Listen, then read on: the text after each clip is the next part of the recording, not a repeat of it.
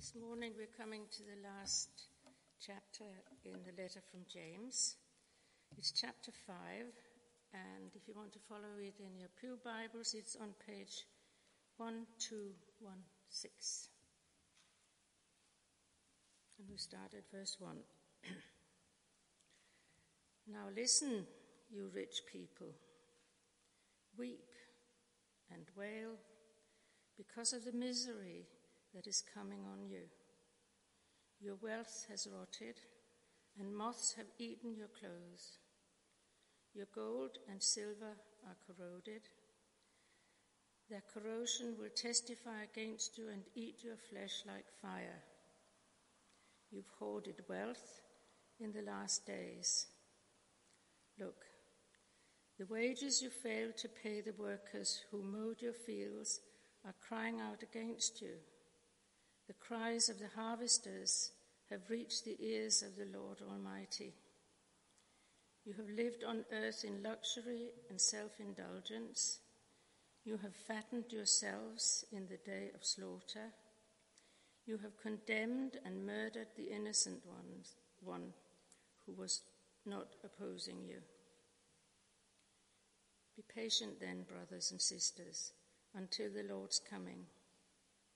See how the farmer waits for the land to yield its valuable crop, patiently waiting for the autumn and spring rains. You too be patient and stand firm, because the Lord's coming is near. Don't grumble against one another, brothers and sisters, or you will be judged. The judge is standing at the door. Brothers and sisters, as an example of patience in the face of suffering, take the prophets who spoke in the name of the Lord. As you know, we count as blessed those who have persevered. You've heard of Job's perseverance and have seen what the Lord finally brought about. The Lord is full of compassion and mercy. Above all, my brothers and sisters, do not swear, not by heaven or by earth or by anything else. All you need to say is a simple yes or no, otherwise, you will be condemned. is anyone among you in trouble? Let them pray. Is anyone happy? Let them sing songs of praise. Is anyone among you ill? Let them call the elders of the church to pray over them and anoint them with oil in the name of the Lord. And the prayer offered in faith will make the sick person well. The Lord will raise them up. If they've sinned, they will be forgiven. Therefore, confess your sins to each other and pray for each other so that you may be healed. The prayer of a righteous person is powerful and effective. Elijah was a human being, even as we are. He prayed earnestly that it wouldn't rain, and it did not rain in the land for three and a half years. Again he prayed, and the heavens gave rain, and the earth produced its crops. My brothers and sisters, if one of you should wander from the truth, and someone should bring that person back, Remember this whoever turns a sinner from the error of their way will save them from death and cover over a multitude of sins. This is the word of the Lord. Yeah, that would be good. Thank you. Thank you, Lord, for the time Debbie has spent preparing us. I pray that you were with her in her preparations and you would be with us now, opening our hearts and minds to what it is you want us to hear. Amen. Amen. Thank you. Um, well, I don't quite know how I've come to be standing here again, um, but at least I think it's a little less scary than the first time that I did it. Um, although this is a very challenging piece of, of, scripture that we have before us this morning, is it not? Um, and as I said when I was leading the very first one on this series at 10:30, I led the um, the one Face It. Um, James doesn't pull any punches, does he? And um, this last chapter of James, as we've just heard, is full of hard hitting truth and challenges. So today we're thinking about finish it, how we finish it. And um, using the analogy of running a race, it's really important, isn't it, that we finish that race well, that we cross the finish line having lived a life worthy of the hope that Jesus has set within us. So I wonder what's important, do you think, when it comes to finishing well? Perhaps you would be more able to speak on that, perhaps, um, than me. Um, how do we manage to stay the course as Christians? So, I think what I would say first off about this topic, and indeed all of the ones that we've looked at as we've gone through James, is that first and foremost, we need to fix our eyes on Jesus, don't we? The author and the perfecter of our faith. And beyond that, as we look at this passage, I think there are three um, main themes that emerge that I'd like to um, look at briefly this morning. The first one is to remember that there is a day coming. The second is to develop patience and perseverance. And the third is to involve God in everything. Okay, now I'm not going to say um, an awful lot about the first part of the passage, um, other than that the warning is stark, isn't it, to those who oppress and exploit the poor and the vulnerable. James is saying that we need to remember that there is a day coming when we will need to account for our actions and when God is going to bring justice to the earth. God has heard the cries of the oppressed and he will, he will act to end their oppression. And I guess this, as I read that, it's an encouragement, isn't it, that that day is coming. Um, but it's also um, a sobering challenge because in the part of the world that you and I live, there's so much wealth, isn't there? There's so much privilege, there's so much choice.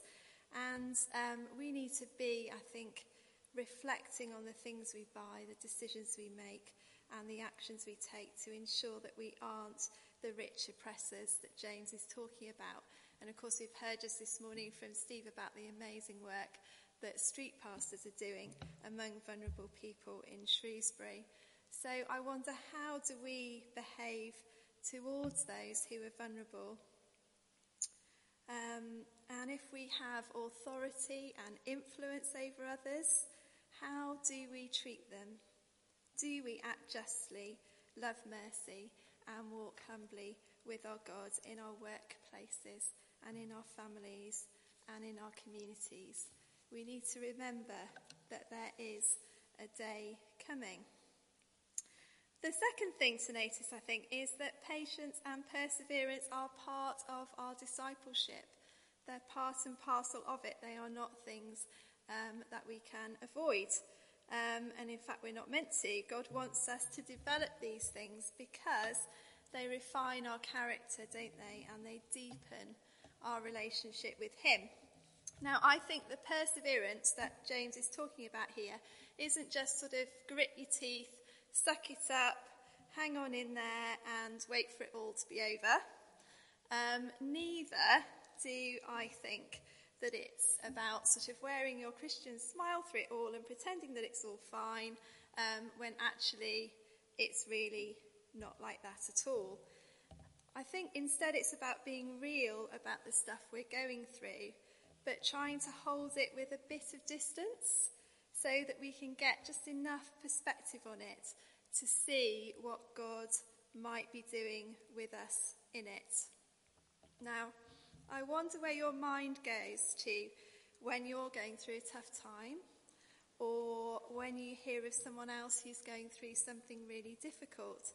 Do you automatically think, as I often do, right, God, either come in and fix it or get me or get them out of it? Um, I have got her permission to talk about this, but it's probably best that you don't um, go up to her and ask her about it when she arrives at church this morning. But um, Naomi's been going through a tough time this year at college. And as her mum, immediately when I hear about the people she's with, the things she's hearing on a daily basis, and how upset and lonely that can make her feel instinctively, I want to pray either God change it for her or find a way for us to get her out of there. But what if actually, in it and through it, God is teaching her and me, actually, to be patient and to trust Him and to persevere? Can we actually develop patience and perseverance if we don't go through difficult stuff and if we don't have to wait? I'm really not sure that we can. Those who wait on the Lord will renew their strength, says Isaiah. We want our strength renewed, but I think very often we don't really want to wait. I think we need to develop a theology of perseverance. Now, what does the Bible say about perseverance? It says in Hebrews 12, Let us run with perseverance the race marked out for us. And chapter 1 of James says, Let perseverance finish its work so that you may be mature and complete, not lacking in anything. Is that what I want for Naomi? Yes, it is. Now, as I was preparing this chapter, I looked up that um, verse in Hebrews 12, and my eyes then fell on Hebrews 11. And the title for that chapter is Faith in Action. So I thought, oh, that fits really well with James. I will read um, what that says. And each section of that chapter starts with by faith. And it talks about great people of faith like Abraham and Moses and people that we're all familiar with. But I noticed that at the very end of the chapter, it says, These were all commended for their faith, yet none of them received what had been promised. Wow. That's perseverance, isn't it? And that's faith.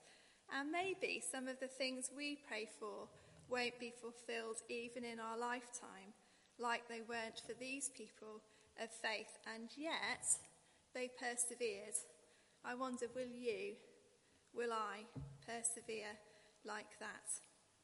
So sometimes I think perseverance is about hanging on in there. It's trusting God, holding on to his promises, and keeping on going one day, one hour, maybe it feels like even one minute at a time, remembering that there is a day coming. It's about holding frustration at bay long enough to allow God to work in us and to continue to trust in God's goodness through it all. Though the fig tree does not bud and there are no grapes on the vine, though the olive tree fails and the crops produce no food, though there are no sheep in the sheepfold and no cattle in the stalls, yet I will rejoice in the Lord. I will be joyful in God my Saviour, says Habakkuk. Because I think if we don't get hold of and hold on to the yet I will in the situations we face, we will very quickly become very disappointed and resentful towards God because He hasn't fixed us and He hasn't fixed the situation that we've been praying about. Now, then, I wonder if you've ever been like me and prayed about something and then found that God has answered that prayer in an entirely different way from the way that you thought he should. Do you know what? It's almost like he's God, isn't it? And that he knows, and that he knows best. It's incredible. And um, I've experienced that, and I've experienced that with Naomi actually, because he hasn't given her a way out. He hasn't changed the situation. He hasn't brought that friend along that I've been praying for and that others have been praying for too. Um, he hasn't made it any easier for her at all. Um, probably the opposite, but what has happened is that there's been a shift in her, there's been a change in her, her ability to cope with that situation, to persevere, and not to be consumed by it. Because of the Lord's great love, we are not consumed, for his compassions never fail. They are new every morning. Great is your faithfulness. I say to myself, The Lord is my portion, therefore I will wait for him. And that's from Lamentations 3. And I've got that on my cupboard. Anne actually wrote it out for me at the start of the year and said, I think you need to have this. And so I read that every day. Um, and that is so true, isn't it? And there it is again. Um, Therefore, I will wait for him. Therefore, I will be patient and I will persevere. And of course, the ultimate example of this is Jesus in the Garden of Gethsemane when he cried out to his Father, Is there any other way? Can you take this suffering away from me?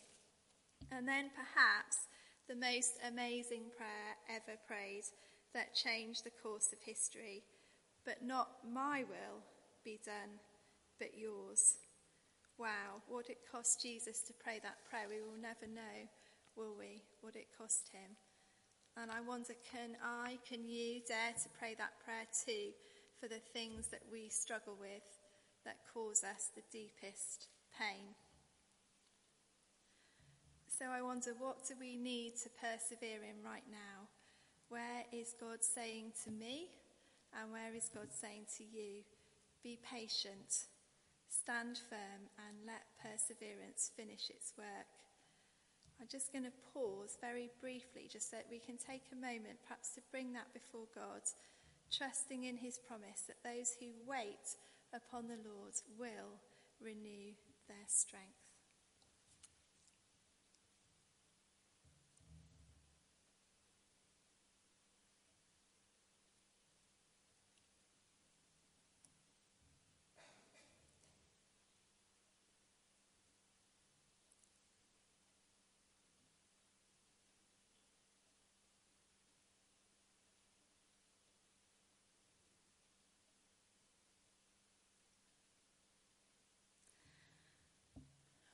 So, in the final part of this chapter, James calls us to pray with faith. And do you notice he tells us to involve God in everything. Is anyone among you in trouble? Let them pray. Is anyone happy? Let them sing songs of praise to God. And is anyone among you ill? Call the elders of the church to pray over them. So, whatever season or circumstance we're in, let's invite God in. Let's involve him in everything. Then we come on to the tricky bits about healing, and I think we need to remember here um, that what we have before us isn't a simple equation. It isn't a case of prayer with faith equals healing. And I think um, many people have been hurt perhaps by um, those verses, these verses being told to them like that. And, and I think that's um, very wrong and very sad that sometimes happens. Because um, I don't believe in a God who's there with his faithometer saying, No, not enough faith. Oh, almost got there, but not quite. Oh dear, didn't quite use the right words or go to the right place, but maybe next time. Maybe next time you'll get it right. Now, yes, I believe passionately in a God who heals. And I've seen people physically healed. And I, like you, have also seen many people who haven't been physically healed. In fact, I stand here today as someone who hasn't been healed from um, a condition that I've got. I've got dystonia. Um, it's a neurological condition that affects the muscles in my neck, so it wants to pull round to the left and tilt in all sorts of directions where I'd really sooner it didn't. It is literally a pain in the neck. Um, and I've been prayed for many times, and I'm really open um, to being prayed for still and for God bringing that physical healing. Um, but I would much sooner, I would much sooner focus my attention on the healer rather than the healing. And the ultimate sign of God loving me and of Him loving you and of him loving every person who ever has and ever will walk on this earth isn't him healing me or healing anybody else. It's our salvation, isn't it? It's what Jesus did for me on the cross to bring me into right relationship with the Father, regardless of whether I experience physical healing in this life or not, that demonstrates once and for all his amazing and relentless love for me. I'm saved, I'm forgiven, and I am a daughter of the King. And of course, healing is so, so much wider than physical healing, isn't it? And these verses say that the prayer offered in faith will make them well or make them whole. And I'm well and I'm whole because of my salvation. As the song says, it is well, it is well with my soul. Now, this isn't to deny the importance of physical healing and praying for that, or to say that when people aren't healed physically from things far worse than I have, um, that it isn't deeply, deeply painful. I can only imagine what that must be like. And we've seen amazing people of faith in this church die um, before they are old, and that is tragic and it's awful.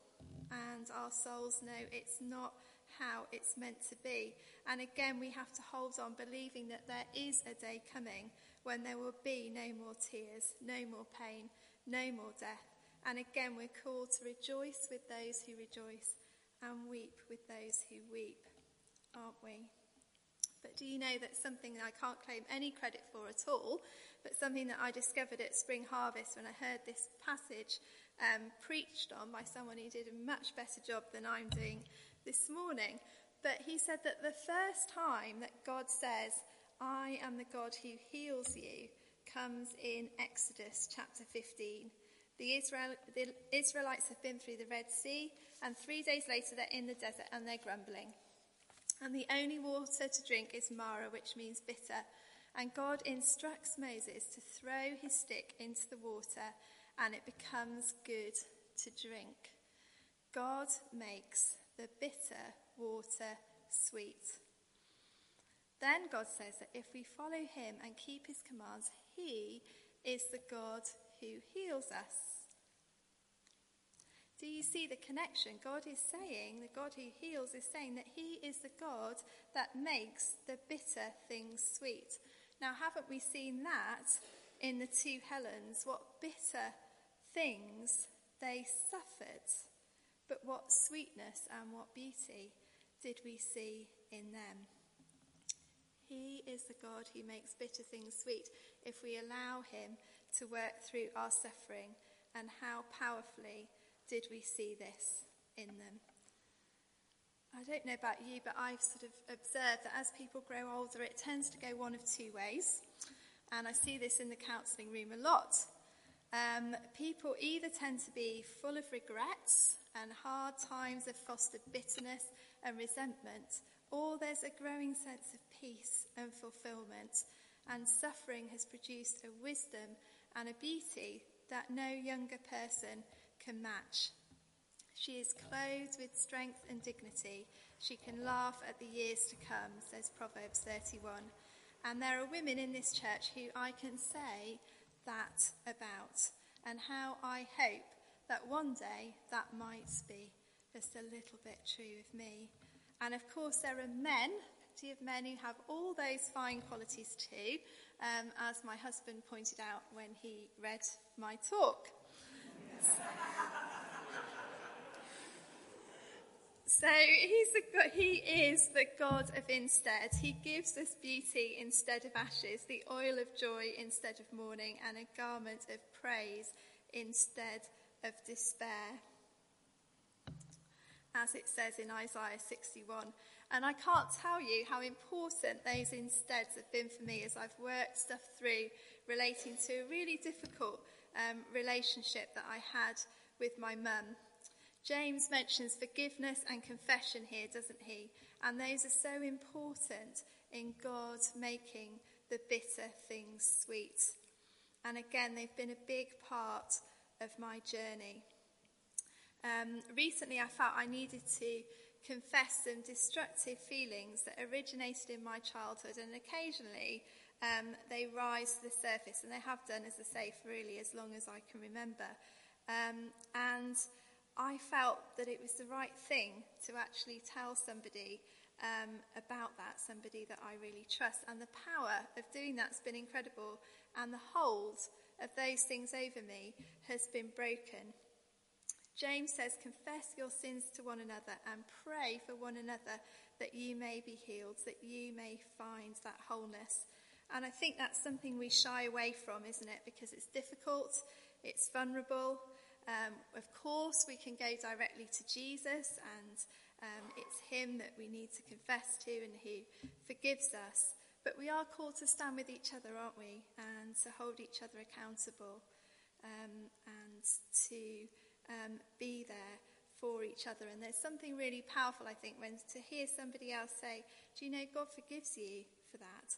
Especially when it's deep stuff that we struggle to sometimes forgive ourselves for and accept God's forgiveness for.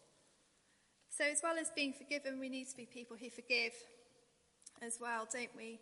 Nelson Mandela said, um, Unforgiveness is like you drinking poison and waiting for the other person to die.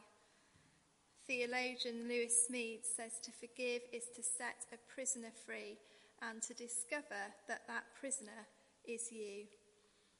To forgive is hard, isn't it? It takes time. It's not to forget the past or to deny the pain of it, but it releases us and it releases those who have hurt us and it allows God to begin to make the bitter things sweet. Time and time again, God makes the bitter things sweet if we work with Him and allow Him to do that. And I'm praying that with my dystonia too, that through it I won't become bitter or resentful because God hasn't healed me, but I will allow Him to make the bitter things in me sweet. I'm learning patience, I'm learning perseverance, and I'm trying to keep my eyes fixed firmly on Jesus through it all, trusting that there is a day coming. So, shall we pray um, as I finish?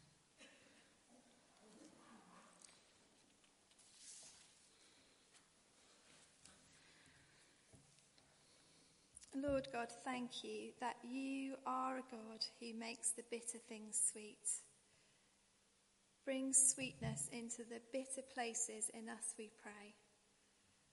Help us to lean into patience and perseverance, remembering that there is a day coming when your justice and mercy will reign on this earth forever. Lord, we believe that you are a God who heals.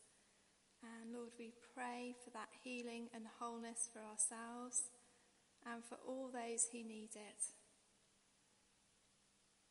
Lord, help us to be brave disciples who pray for your will to be done, not ours. And Lord, help us to finish the race well, keeping our eyes fixed on you, so that one day we will hear you say those words we long to hear. Well done, good and faithful servant. Enter into the joy of your Lord.